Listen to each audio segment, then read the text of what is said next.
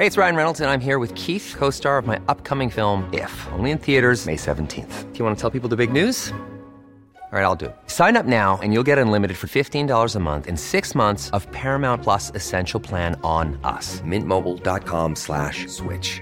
Upfront payment of $45 equivalent to $15 per month. Unlimited over 40 gigabytes per month. Face lower speeds. Videos at 480p. Active Mint customers by 531.24 get six months of Paramount Plus Essential Plan. Auto renews after six months. Offer ends May 31st, 2024. Separate Paramount Plus registration required. Terms and conditions apply if rated PG. I'm Sandra, and I'm just the professional your small business was looking for. But you didn't hire me because you didn't use LinkedIn jobs. LinkedIn has professionals you can't find anywhere else, including those who aren't actively looking for a new job but might be open to the perfect role, like me. In a given month, over 70% of LinkedIn users don't visit other leading job sites. So if you're not looking on LinkedIn, you'll miss out on great candidates like Sandra. Start hiring professionals like a professional. Post your free job on linkedin.com/people today.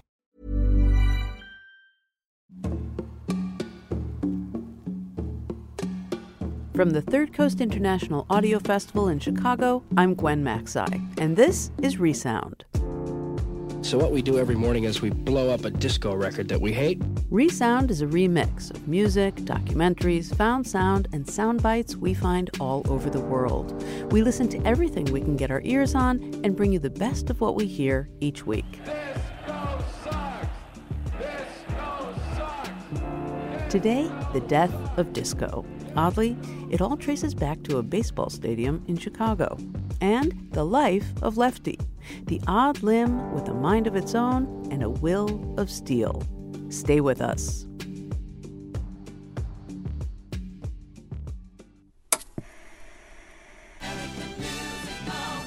The winner is Isaac Hayes. Village people. the Village People. Saturday night meeting. And the winner is the Bee Gees. And the winner is. All right, Donna Summer.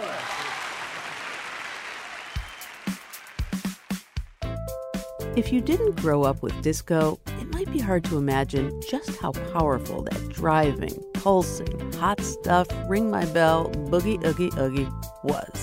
It sucked you onto the dance floor with a magnetic force and didn't let you go until you wrung out your shirt and kicked off your platform shoes. The fashions were ridiculous, the decor so tacky, and that's the way, uh huh, uh huh, we liked it. And then, one evening in Chicago, a publicity event inadvertently changed all that. Here's Pat Walters with Disco Demolition Night.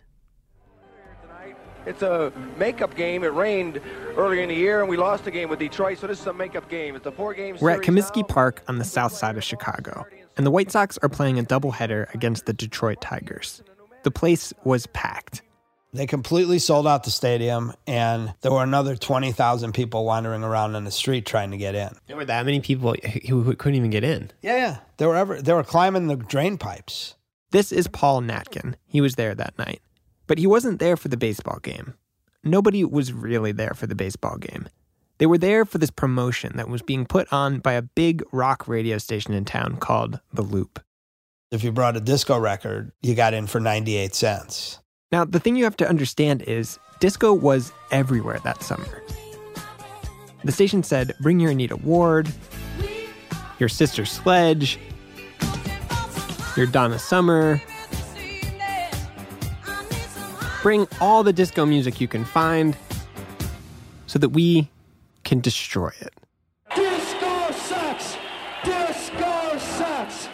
This was supposed to be a wacky stunt, but it ended up becoming something so much bigger than that.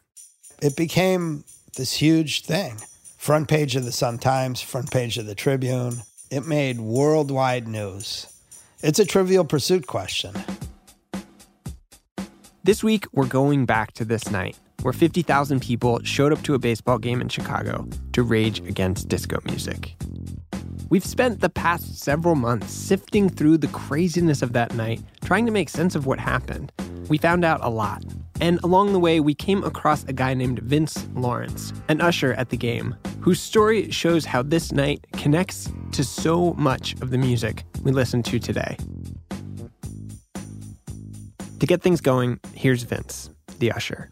Well, when I got there, you know, we set up at the gates as usual, and there were lines around the block. And there's Vince was 15 that summer, and he'd gotten a job with this company that provided ushers to big venues in Chicago. take a guy to his seat, watch the concert. Not a bad job. He'd gotten to see lots of shows. ABBA, Michael Jackson, Kiss, um, the Funk Fest at Soldier Field. I saw the Rolling Stones with this um, incredible guy, Prince, opening for him.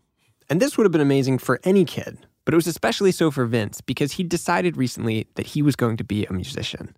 It had happened when his dad's friend took him to see this funk artist named Captain Sky, whose band had a synthesizer in it. And at that point, I, that's what I was going to do. I was going to be the synthesizer guy. which was a pretty new thing at the time. And that's why he took this usher job to save money to buy his first synthesizer. So on this night, it's not a concert, it's a baseball game. Or it was supposed to be anyway. Vince is out at the front gate. taking tickets, watching records pile up at the gate. And I had strict intention of keeping disco records that I thought were good that I didn't have. So Vince is a disco fan, taking tickets at an anti disco event, which sounds like it'd be a real bummer. But Vince says he was actually really excited to be working that night because the DJ hosting the promotion was someone that he liked. I knew about Steve Dahl and Teenage Radiation, his band, and I thought that they were pretty cool. Steve Dahl is the DJ at The Loop, the big rock radio station that was putting on this promotion at the baseball game. And Vince says he had this band that did parodies of disco songs. My name is Tony. Would you care to dance? No? Hey, calm down. Let me get you another pina colada. He did this cover of Do You Think I'm Sexy by Rod Stewart. which Vince noticed had some synthesizer in it. So I was like, wow, you know, he's cool. He's he's a futurist just like me. But unlike Vince, Steve Dahl had been on this anti disco crusade that summer, making fun of disco on his radio show, doing public appearances where he'd smash disco records over his head. And that night at the baseball game, his plan was to blow up all the disco records people brought to the stadium. But as Vince was sifting through these records as he was collecting them at the gate, he noticed something strange. A lot of them weren't actually disco records. Well, there's Marvin Gaye records and Stevie Wonder songs in the key of life, records that were black records. And I was like, you can't get in to people who have tickets because I'm like, this record isn't a disco record. You have to have a disco record to get in for a dollar. But his boss came over and said no. He says, look, if they bring a record, if it's in that area, you gotta let them in. which Vince says he thought was weird, but at the time, he really didn't think that much of it. So, the first game starts. It's a doubleheader, so there's two games. And that first one is pretty uneventful. Diane White, another person who was in the crowd that night. I, I wouldn't say it was like a mood of riotousness during, you know, the game. But after that first game ended, things changed. This big door opened in center field, and the Jeep rolled out. That's Paul Natkin again. Like a World War II Jeep with the top down, you know, where they had the canvas tops. And Steve Dahl, the anti disco DJ, was standing in the back shouting into a megaphone. Hey, it's because of you that this is happening tonight, okay? Not because of us. We're merely a vehicle for your thoughts. Disco sucks. Disco sucks. He was wearing his ROTC jacket and um, Hawaiian shirt. with the army helmet. People are screaming and they're going nuts. And Steve Dahl pulls the Jeep up next to a dumpster. Do you have any sense of how many were in there? It was a big dumpster, and it was full. Well, listen, we took all the disco records that you brought tonight. We got them in a giant box, and we're going to blow them up real good. And this was the big moment that all those people had come to see that night. Ready? We're going to count to three and then go boom. One, two, three, boom.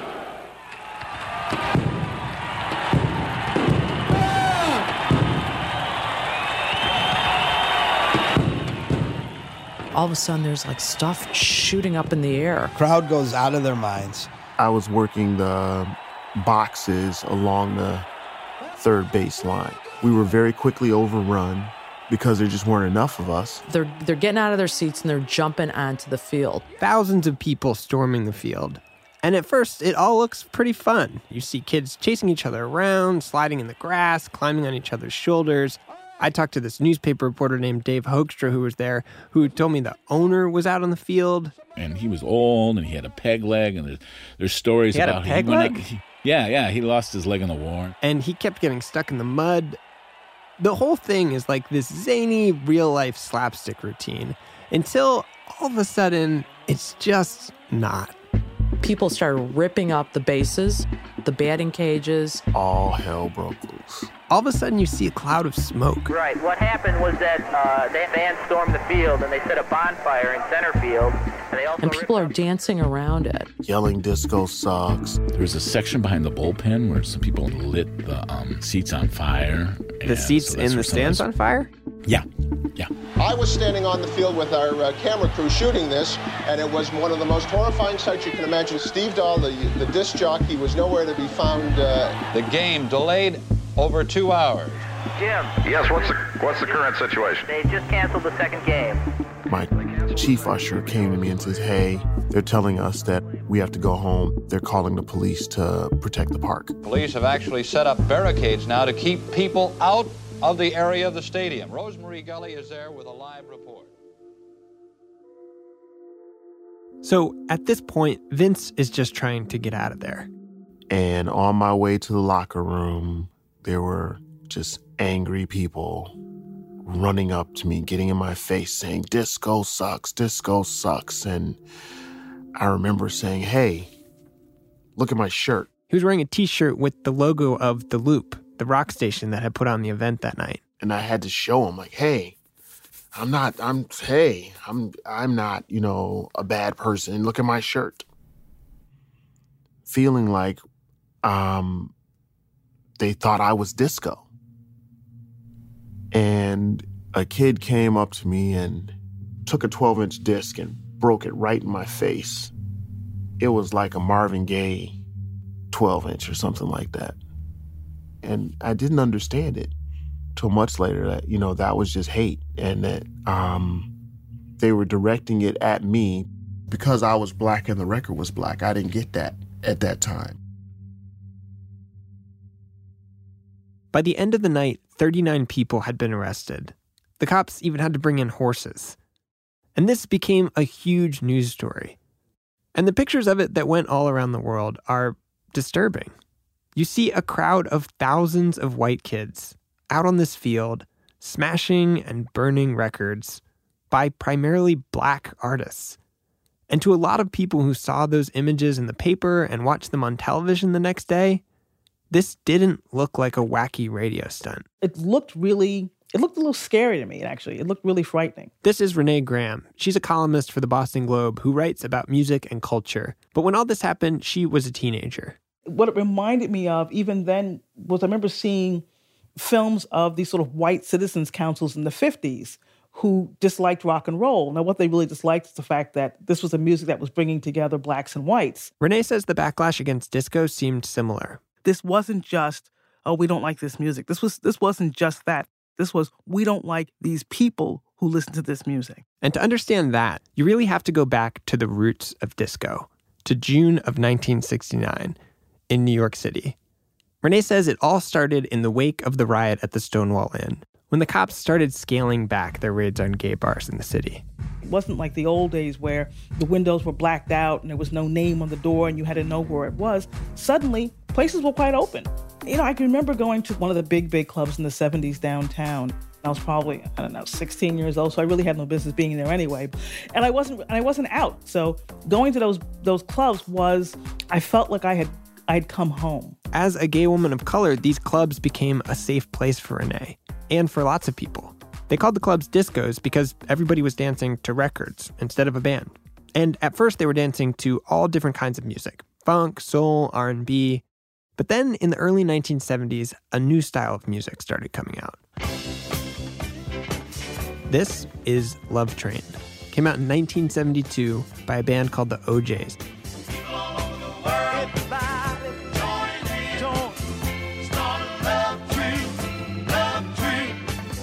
It's one of the first disco songs.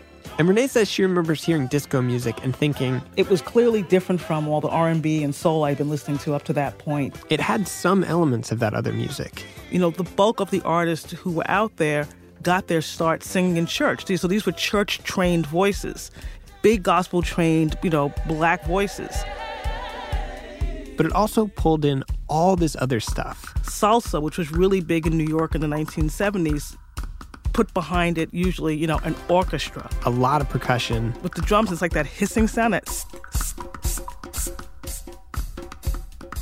But the most defining element, the thing that was new and really set disco apart from the things before it, was the beat. You have to have, say, 120 beats per minute. It was just a lot faster than music before that. It was sort of like R&B but on steroids. They called it 4 on the floor, which just means that the music was written in 4/4 time, 4 beats per measure, and where the drummer would hit the bass drum on every single downbeat.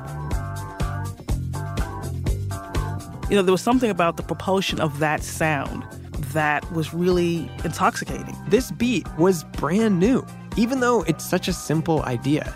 And the thing about this beat is that it just made you dance. That was the thing different from a lot of the other music.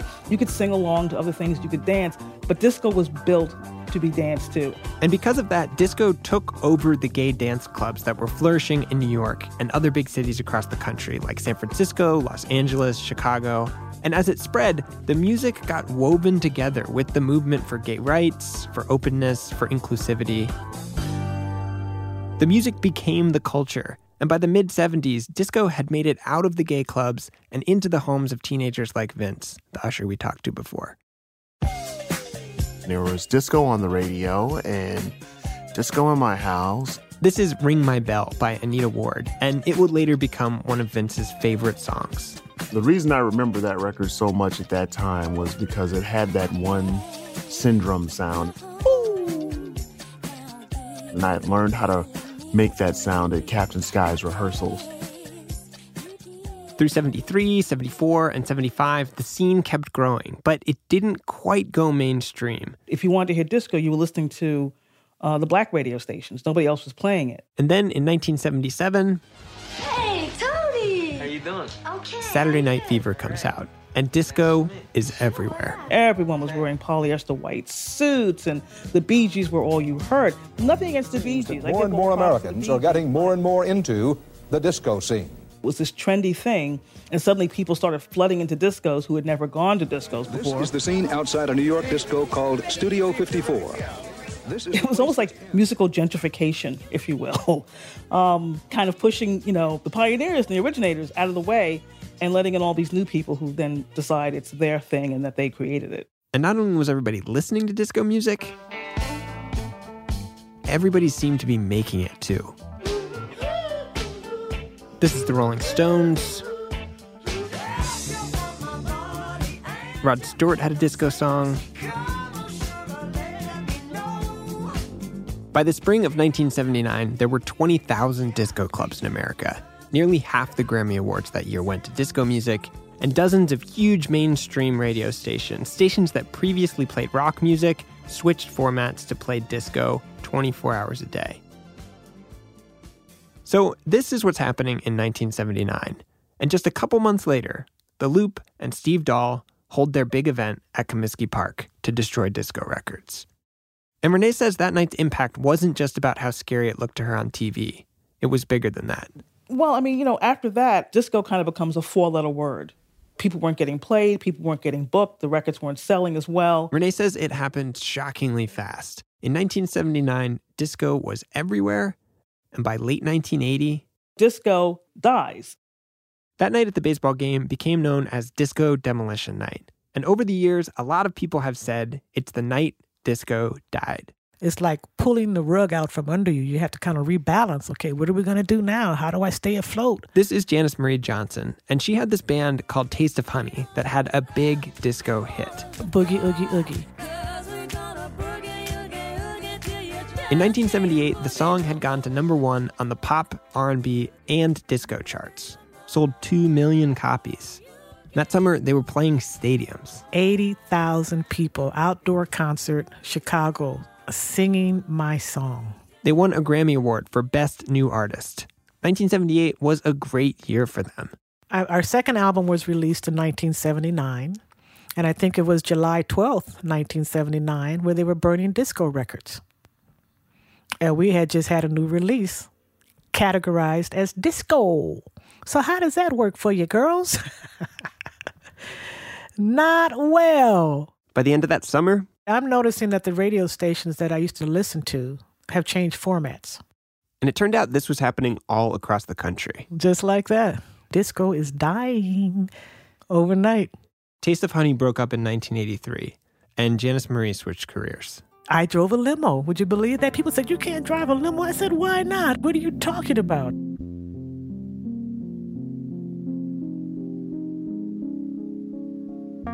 That was the first half of Disco Demolition Night from the podcast Undone from Gimlet Media.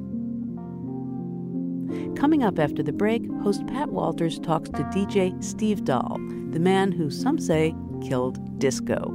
And you'll hear how the decline of disco meant the rise of a whole new kind of music.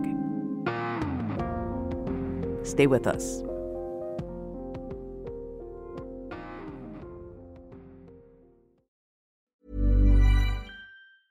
It's that time of the year. Your vacation is coming up.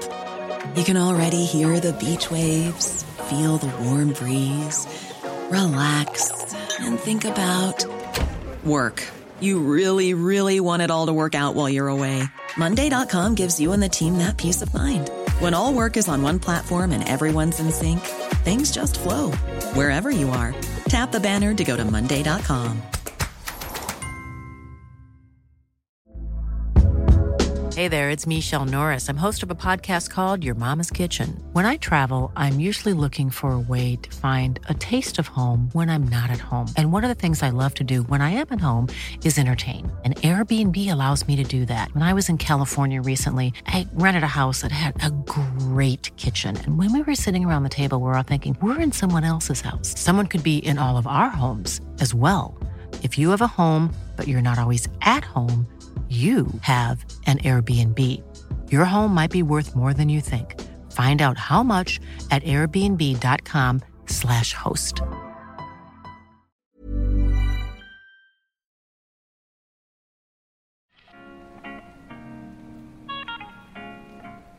Welcome back to Resound from the Third Coast International Audio Festival in Chicago. I'm Gwen Macsai. At Third Coast, we are constantly listening to podcasts, radio shows, everything we can get our ears on. And of all the stuff we hear, we share the very best with you. Let's get back to the day the music died Disco Demolition Night. Well, it was uh, December 24th, 1978. This is Steve Dahl, the DJ who some people say killed disco music. He's in his 60s now, still making radio in Chicago. And he says Disco Demolition Night all got started because of this crappy thing that happened to him the Christmas before that summer. I had been down on Wacker Drive dressed as Santa. Live broadcasting from down on the street. We had a studio on the third floor, so we would just drop a mic out the window. End of the day. Came back upstairs and uh, they said, Hey, uh, Jack wants to see you. Jack was the general manager of the station, Jack Minkow. Uh, walked into his office and he had an automatic door closer. Apparently, this used to be a thing. He uh, he hit the uh, hit the automatic door closer, and when that happened, when the door closed behind you, automatically you knew something bad was going to happen to you. So he informed me that the station was changing their format to disco, effective that night. So I, I, I drove home in my Santa suit and walked in and told my wife that uh, you know I didn't have a job. Steve had actually just moved to Chicago, and now he was fired. And he blamed it on disco. Steve says before that Christmas Eve firing, he didn't have any strong feelings about the music at all. He wasn't even really that into music. He was a talk guy, ranted about the news, told stories about his life. And he was kind of a shock jock. He made fun of stuff in pop culture. But after Steve got fired from a station that had turned to disco, the music became one of his main targets. Steve hated that rock artists like Rod Stewart were making disco songs. He thought it was phony, like Stewart was just cashing in on a trend. So he started that band, Teenage Radiation, to make fun of disco. I kind of made fun of the Tony Manero and the Saturday Night Fever lifestyle with the white three piece suit and, Mhm. and all that. And when he got a new job on the radio, which happened very quickly, he kept making fun of the music and also started talking about destroying it. So what we do every morning is we blow up a disco record that we hate. This is Steve on the radio in 1979. You're uh, ready to go in there, Shorty. Why don't you go ahead and uh, start it up? He started doing this thing where every morning he would play a disco record. And then Oh, that blowed up blow it up. And Steve says his intention with all this was just to be absurd. He'd get dressed up in funny outfits when he played shows with his band. I used to wear Hawaiian shirts, uh, and some at some point that just switched over to uh, me wearing this uniform and the helmet. which he says was not intended to seem violent or militaristic. He says a veteran just handed it to him at a show once. None of this is. Uh, there's no master plan behind any of this. This is just all like you know me just trying to make a living. And his fans loved it. The crowds just started to get bigger. He held anti disco events all over the city, all leading up to that White Sox game on July 12th.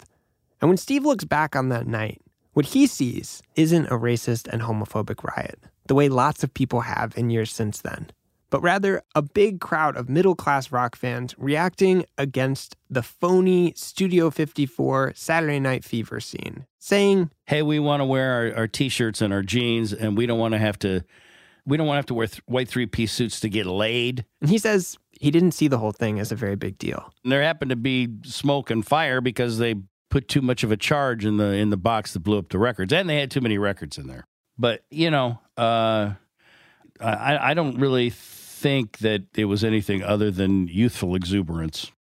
It feels hard for me to imagine that like people are going that crazy just because they don't like disco music. Like what what was going on, do you think? I, I get what burning, you know, uh, things looks like. You know, burning records, burning books, whatever. It it looks. I understand how, in hindsight, people say that it was racist and homophobic, especially based on the identity politics of the you know of the present day. But at the time, I it, it never occurred to me because that was really not the intent of it. You really didn't see that that that didn't sort of cross your mind like, oh, this might look like that. No, it absolutely it did not. Um, uh, if in, any any any most of the people who make that statement weren't around for the run up to it, and uh, it was essentially just a harmless. You know, we were having some fun. Now, Vince Lawrence, the usher we talked to earlier, was there for the run up to that night. And to him, it was not fun. And the people that broke a Marvin Gaye record in his face didn't seem harmless. But Vince doesn't blame Steve Dahl for what happened to him that night. He even still listens to the loop. He thinks what happened probably had as much to do with the place where the event was held as the event itself. Vince says the neighborhood around there had a certain reputation. There were stories that you better not get caught in Bridgeport after dark. Bridgeport is where the stadium was. There was a sandwich place called Ricobene's. And it was like, you know, you better not be running, going to Ricobene's after dark because that's on the edge of Bridgeport and you could get your ass whooped. And this neighborhood is what brings us to the last turn in the story, where the place that killed disco helps give birth to this whole other kind of music. Just a quick warning this next part contains some strong language. Not long after that night at the stadium, something awful happened to Vince in Bridgeport. On my birthday, I was coming home from school. I went to Lakeview High School. And occasionally I would end up taking the Wentworth bus, which put me in the neighborhood of Bridgeport. And um, a teenage boy driving a, I don't know, a pickup truck of some sort, pulled up next to me and said, Hey, the fuck are you doing here? And I said, I'm just, I'm walking home. And they said, No coons live in this neighborhood. And you better get the fuck out of here, nigger. And I just took off running. And they drove and they caught up with me and beat my face till it looked like a potato. And I went back to my friend's house and they called the police. And the police came. They said, Well, let's drive around and see if we can find them. And funny enough, first gas station, there's the truck, and there's the guy who beat me up. And they arrested him.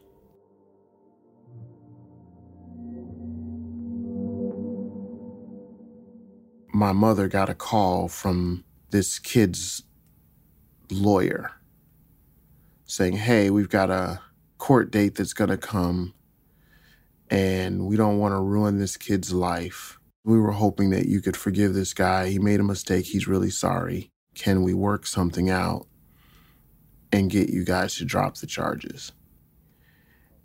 And I said, You know, I have photographs of what my face looked like that day.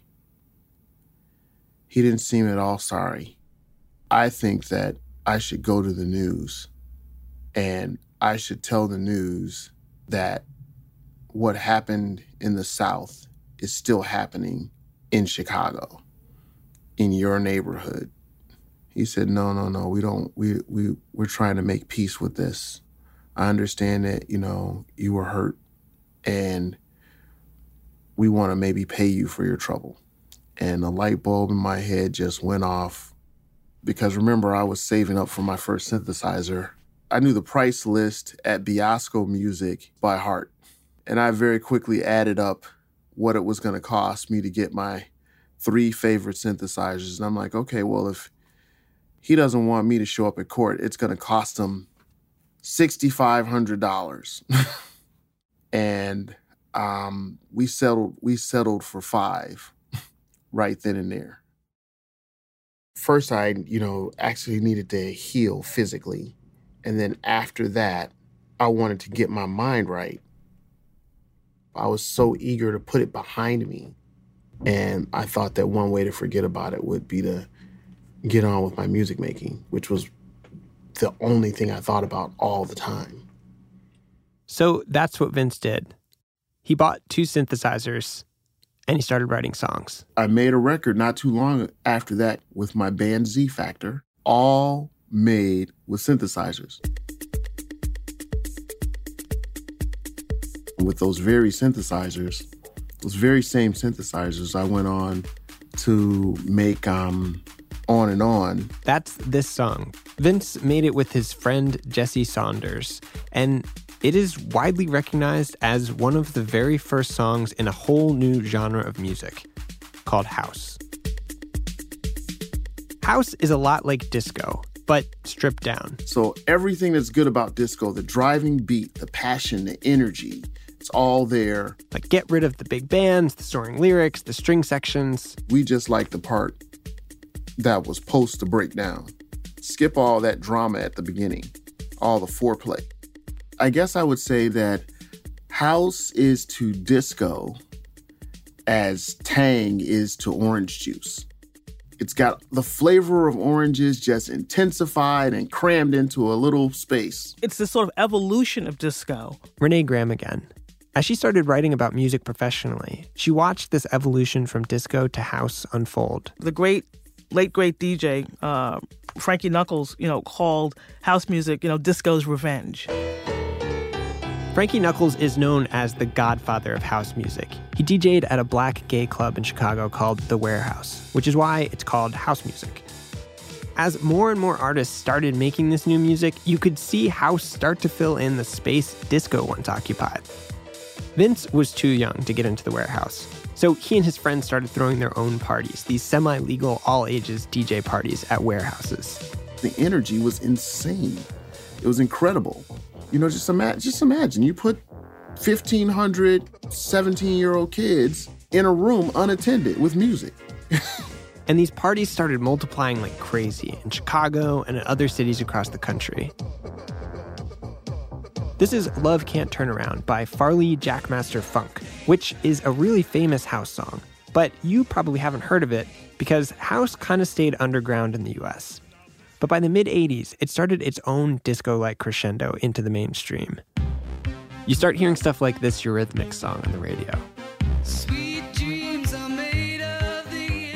You'd never call it disco or house, but it's built on both of them. And through the 80s and 90s, you hear the influence of this music Vince helped create and the disco that inspired it in pop music everywhere. This is Bowie in 1983, Janet Jackson in 86. Vogue by Madonna, built to make you dance. It's got the four on the floor beat from disco, the synthesizers from house, and it sounds more like those two genres of music than anything else that came before disco did. And Vince says if you look at the songs that top the charts now, it's still going. All of these new pop mainstream songs that are favorites of the, the world over are built on disco records or built on house music. Kylie Minogue, Can't Get You Out of My Head. What do you mean? Justin Bieber, What Do You Mean? And We Found Love by Rihanna. And now some of the most popular artists in the world are DJs and producers. Calvin Harris, Diplo, Skrillex, Daft Punk.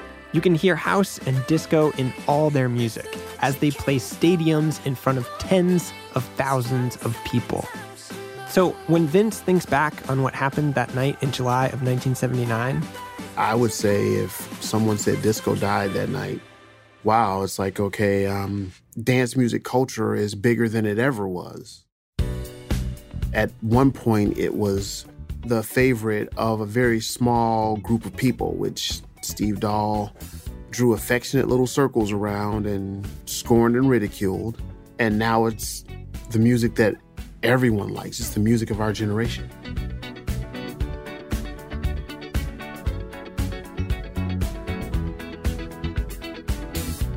Hearing Vince say all this, I found myself thinking, like, dance music is kind of right where disco was in 1979.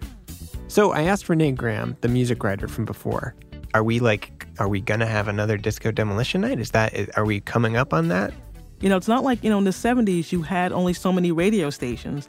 So that's when it became a problem when people felt like, you know, they weren't hearing this song because they were again playing, you know, KC and the Sunshine Band.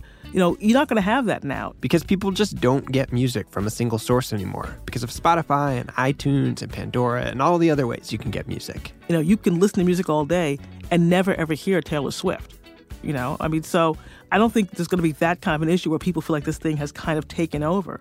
You know, I don't necessarily think the world's more accepting of dance music. You know, I just think that there's a kind of, you know, for lack of a better term, the way music is now kind of segregated. You know, we won't. I don't think we're going to have a, you know, a, a dance music demolition night.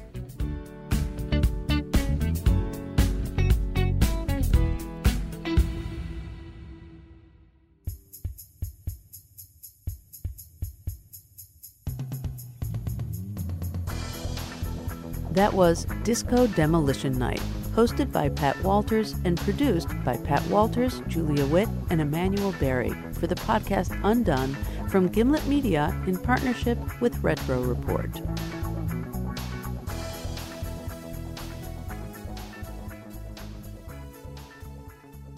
It always surprises me how we talk about our bodies as though they're not attached to us below the neck. We all do it, like our heads are one entity and our bodies are completely another, not very compliant one. They never look the way we want, they don't have the skills we desire, and they don't always do as we say. This is especially true for John Roche and Lefty.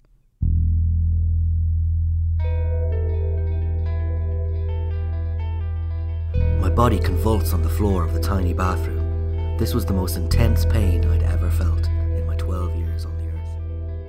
My scream subsided soon after I dropped to the tile, but the pain was only intensified. I landed face up with my left leg bent back under me. My back arched while my arms and right leg spread out, jamming themselves up against the wall to my right and the side of the bathtub to my left. It was the first time I had bent my leg in over eight weeks. Up until a few days previous, my left leg was encased in a full length cast. Disuse atrophy caused the muscles in the leg to shrivel and harden.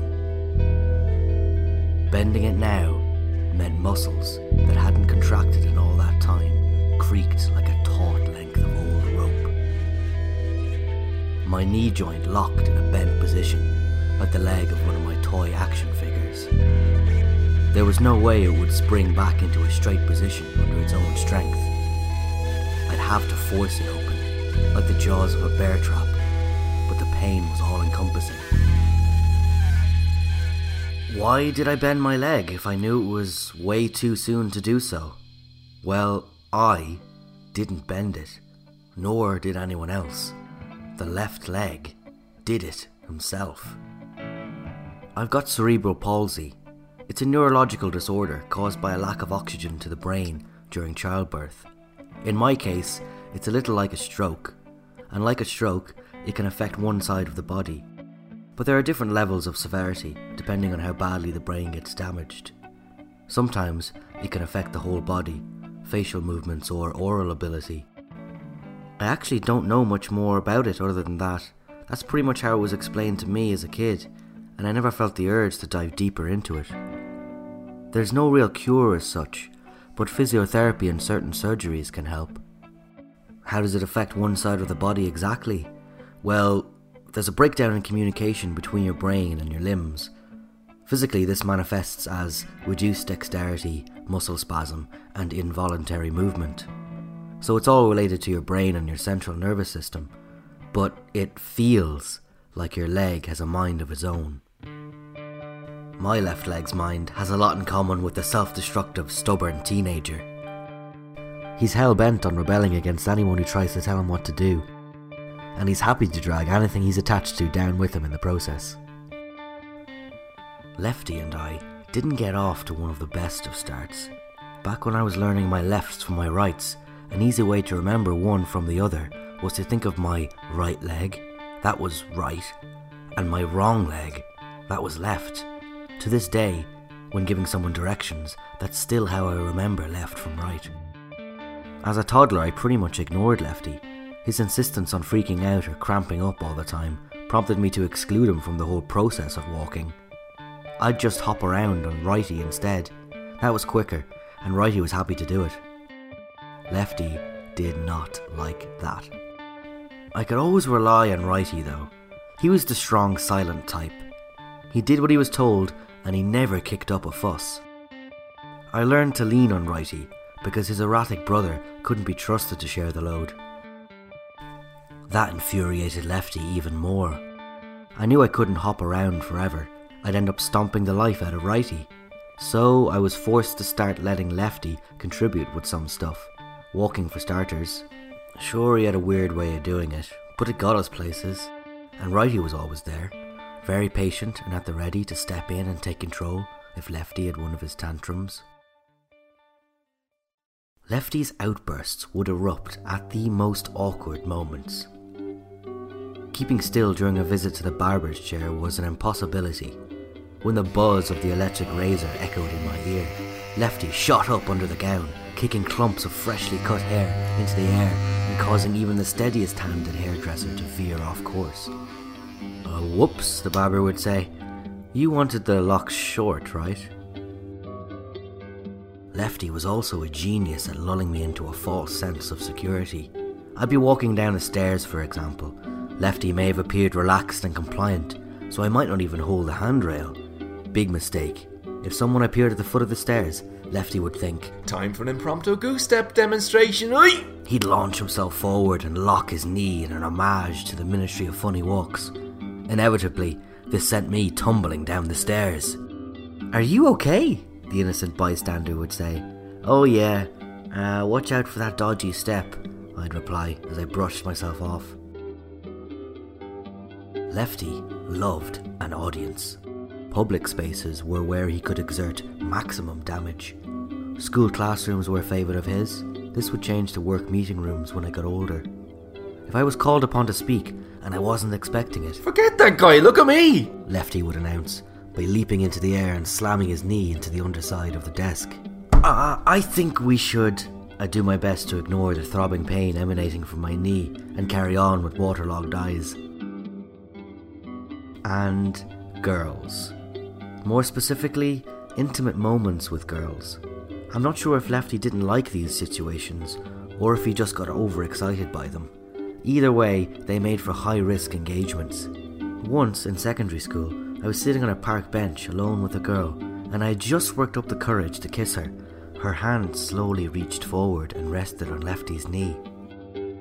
She had no idea what the consequences of her tender interaction would be, and unfortunately, I was helpless to warn her. The hour! The fright of Lefty's sudden explosion sent her flying backwards and off the park bench. She landed on the grass a good metre away. I can still see the utter shock and confusion on her face. Something had to be done to improve Lefty's behaviour. My doctors agreed. Lefty had gone through three physiotherapists by the time I was 12 years old. None of them could reason with him. It got to the point where putting on my left shoe became a daily physical struggle. Lefty would scrunch up his toes into a ball, making it almost impossible to slip into a shoe. His most stubborn sit down protests could only be broken by force. I'm not going in that thing. I'd shove his foot in my Dunnes imitation Nikes and aggressively lace them up as tight as I could. That should hold him for a while, I thought. The doctor's solution was incarceration. Lefty was sentenced to be encased in a plaster cast for no shorter than eight weeks. It was for his own good. This would calm him down, give him a chance to rehabilitate, the doctors said. But Lefty wasn't going quietly. They had to knock me out with general anaesthetic while they locked Lefty into position and cocooned him in plaster and gauze. When I came to, I was flat on my back. I flicked the sheet covering me over to survey the extent of Lefty's prison. My eyes started at the tips of Lefty's toes, the only part of him that remained exposed. I followed the white mottled surface as it extended past Lefty's knee, up his thigh, and past my waist. It came to an abrupt terminus above my belly button. Then I followed the cast as it spread to the right. It wrapped around my waist and descended halfway down my right thigh. Sitting upright wasn't going to be possible for a while. Initially, there wasn't a peep out of Lefty, which surprised everyone, most of all me. Unfortunately, this didn't last long.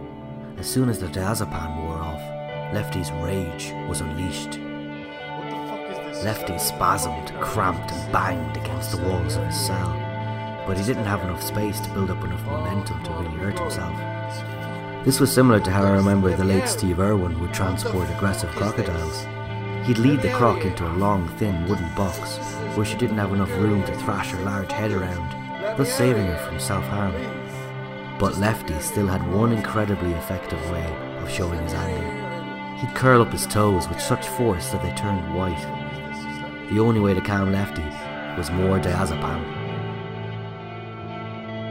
As the weeks rolled on, Lefty's outbursts gradually diminished until they almost stopped completely. Had Lefty finally given up? Had this wild bucking bronco been broken? When the cast came off, it revealed a visibly different Lefty. Muscle atrophy had taken its course. Lefty was a lot thinner and weaker. His foot was fixed in a better position, but he was still partial to spasm. Nothing was ever going to change that. Building him back up again was a glacially slow and tedious process. Every day he'd attempt to bend his knee a degree or two farther than the last. On several occasions, in his eagerness to jump ahead, he'd break into a rapid spasm and bend his knee too far, which caused the hardened muscle tissue to break up. Some days it was one step forward, two steps back, but eventually his full range of motion was restored. After that ordeal, I wasn't sure how much good it actually did, or whether it was worth it, but the main thing was that it was over. However, my doctors knew better. They continued to periodically monitor my journey into adolescence. When I was about 13, an elderly doctor with an unabashed comb over broke the news to me. Lefty's generally uptight nature and his staccato movement meant that his muscles were shorter and less developed than Righty's. Dr. Comover was worried that when my growth spurts kicked in, Righty would race ahead in his development, leaving Lefty, his slower brother, far behind. This would result in quite a length disparity between them, effectively leaving me lopsided. If I didn't want to walk around in circles for the rest of my life, then something drastic had to be done, and quickly. The doctors had two possible approaches. The first option was to force Lefty to grow at a faster rate. How do you do that? Steroids? Growth hormone injections? Or stick him on a medieval torture rack and stretch him? Well, that last suggestion wasn't actually that far off. They could bore some holes into Lefty's bones, affix a surrounding cage structure, and gradually attach tenser and tenser springs to stretch Lefty out. I knew exactly how Lefty would react to that suggestion. Oh, fuck that. I'll make your life a living hell if you do that to me. The doctors seemed to agree with Lefty. Option two it was then, but it seemed incredibly unfair in my opinion. Instead of stretching lefty, they would just slow down righty. This could be achieved by purposefully breaking righty's bones in several key places to stall for time. The extra attention required by righty to heal would give lefty enough time to catch up. That was the theory, anyway. Yeah, that sounds a lot better, alright. Dr. Comover made a point of telling me one weird fact he thought amusing. He said that as a result of the procedure, I would grow up to be a few inches shorter than an alternative version of myself, who didn't have his right leg broken in several places. The thought of this still occupies my mind from time to time. How much better off is the alternative me with his extra few inches? Was reaching cupboards easier for him? Did he ride more roller coasters? Did he join the Air Force? He probably has to hop everywhere though, so it swings and roundabouts. I was not happy about giving up the support of Righty for a while, but I was confident that the recovery process would be a lot more straightforward than what I'd experienced with Lefty. So Righty took one for the team and did it in his usual stoic style. He saw his time wrapped in a cast with minimal fuss and without any drugs. Oh, what a goody two shoes. The ordeal left Righty scarred, a permanent reminder of the sacrifice he made for his difficult brother. But that wouldn't be the last time Righty would jump to Lefty's aid. I had just turned 14, and once again I found myself being presented for inspection by Dr. Comover and his growing group of minions. I paraded up and down the room for them. One more time, please, Comover said, for the fourth time. He mumbled words into his dictaphone every few seconds, his short sentences punctuated by the clunk of the stop button. Well, fella, I think we're nearly there, he said. We just need to set the left leg again. One more time. Oh no. Lefty was cocooned again, locked back in his familiar prison like a serial offender. And he had no intention of trying to get out early on good behaviour. We endured his full sentence. Six weeks later, he was up for release. I hopped into the doctor's office, jumped up on the bed, and lay flat on my back. This was all very easy because Lefty's six week internment had totally pacified him. I had become quite accustomed to dragging a large cast around with the help of a pair of crutches. A fresh faced doctor, who I'd never met before, would be the one removing the cast. Now, I'm going to be using this saw today. It makes a loud noise, but it doesn't hurt a bit. Look! He demonstrated by running the blade of the miniature circular saw along the palm of his hand. See, it only cuts casts. He probably wondered why his little saw demonstration didn't instantly put me at ease. This usually did the trick.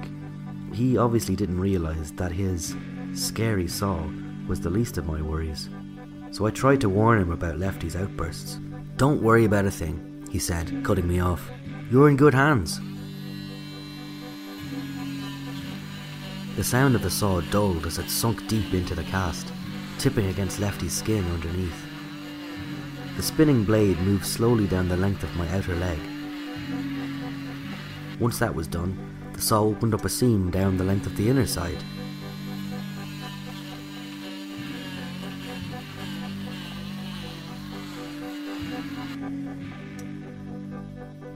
All done with the cutting now, the doctor proudly emphasised. Still not seeing any visible relief in his patient, he pulled at the freshly cut top section of the cast. It broke away after a couple of hearty tugs. The whole front of Lefty was now exposed to the fresh air. I could feel him beginning to twitch. Then the doctor pulled the remaining back section away. The doctor prodded random areas of Lefty with his fingers. Can you feel that? he questioned. Lefty started to shudder. I could feel him building up under me, like a bull getting ready to buck his unwanted rider. Nearly done, he said. Just try to. And then he said it. The one word that was sure to set Lefty off. Relax. Suddenly, Righty sprang up and swiveled to the left like a tower crane in high winds. He threw himself on Lefty and pushed down hard with all the force he could muster. Lefty convulsed frantically, but he was no match for Righty's strength. The doctor let out a loud yelping sound. His hand was sandwiched between Lefty and Righty. Ah, can I just get my hand out, please? Try to relax, he pleaded. But that only caused Righty to bear down with more force. Until crack went the muffled sound of the doctor's little finger as it broke. Righty eased off just enough for the doctor to free his hand. I'm so sorry, I shouted. It's fine, it's, uh, it's fine, he said, trying to disguise his obvious discomfort. I'm gonna let the nurse finish up here. I have to go. And he rushed out of the room, cradling his hand. So, Righty, the reliable, rule abiding Righty, had caused grievous bodily harm. Lefty never came close to anything like that. In some ways, I respected Righty's eagerness to prevent another bathroom floor incident, so I was willing to let him off on this extenuating circumstance. As the years passed, Lefty mellowed somewhat. He's still prone to the odd outburst, but for the most part, Righty and I can see them coming. His turns are more like sulks than tantrums now. Uh, sometimes he'll refuse to move, the same way a dog who doesn't want to be walked will stop dead in the street. We have to just pull him along until he begrudgingly complies. That's just how he is. And he's not going anywhere. So we all just have to take it. One step at a time.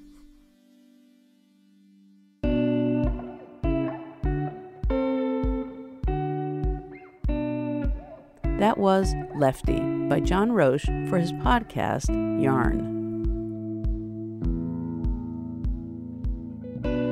There is no shortage of great yarns out there, and we encourage you to listen to as many as possible. If you don't know where to start, check out our website, thirdcoastfestival.org, because there we have thousands of fantastic stories curated especially for you.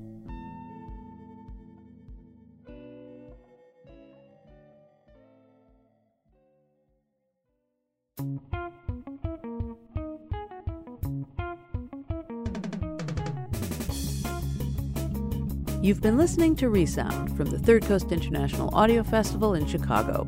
I'm Gwen Macsai. The program is produced by Isabel Vasquez and curated by Johanna Zorn and Maya Goldberg Safer.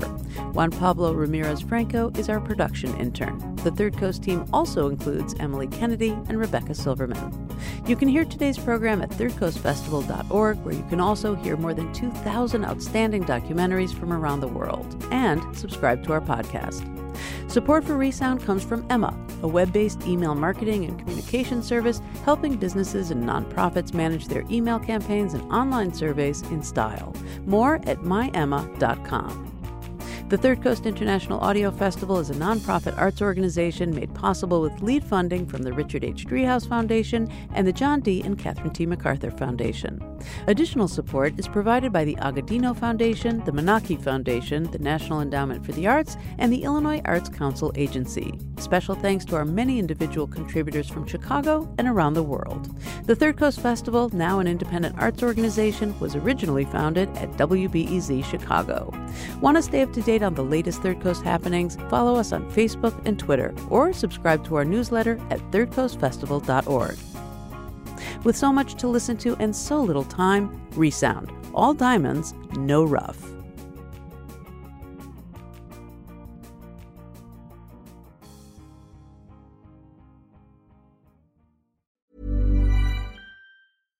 Hi, I'm Daniel, founder of Pretty Litter. Cats and cat owners deserve better than any old fashioned litter. That's why I teamed up with scientists and veterinarians to create Pretty Litter. Its innovative crystal formula has superior odor control and weighs up to 80% less than clay litter. Pretty Litter even monitors health by changing colors to help detect early signs of potential illness. It's the world's smartest kitty litter. Go to prettylitter.com and use code ACAST for 20% off your first order and a free cat toy. Terms and conditions apply. See site for details. Hey, it's Paige DeSorbo from Giggly Squad. High quality fashion without the price tag? Say hello to Quince. I'm snagging high end essentials like cozy cashmere sweaters, sleek leather jackets, fine jewelry, and so much more. With Quince being 50 to 80% less than similar brands. And they partner with factories that prioritize safe, ethical, and responsible manufacturing. I love that. Luxury quality within reach. Go to quince.com slash style to get free shipping and 365 day returns on your next order. Quince.com slash style.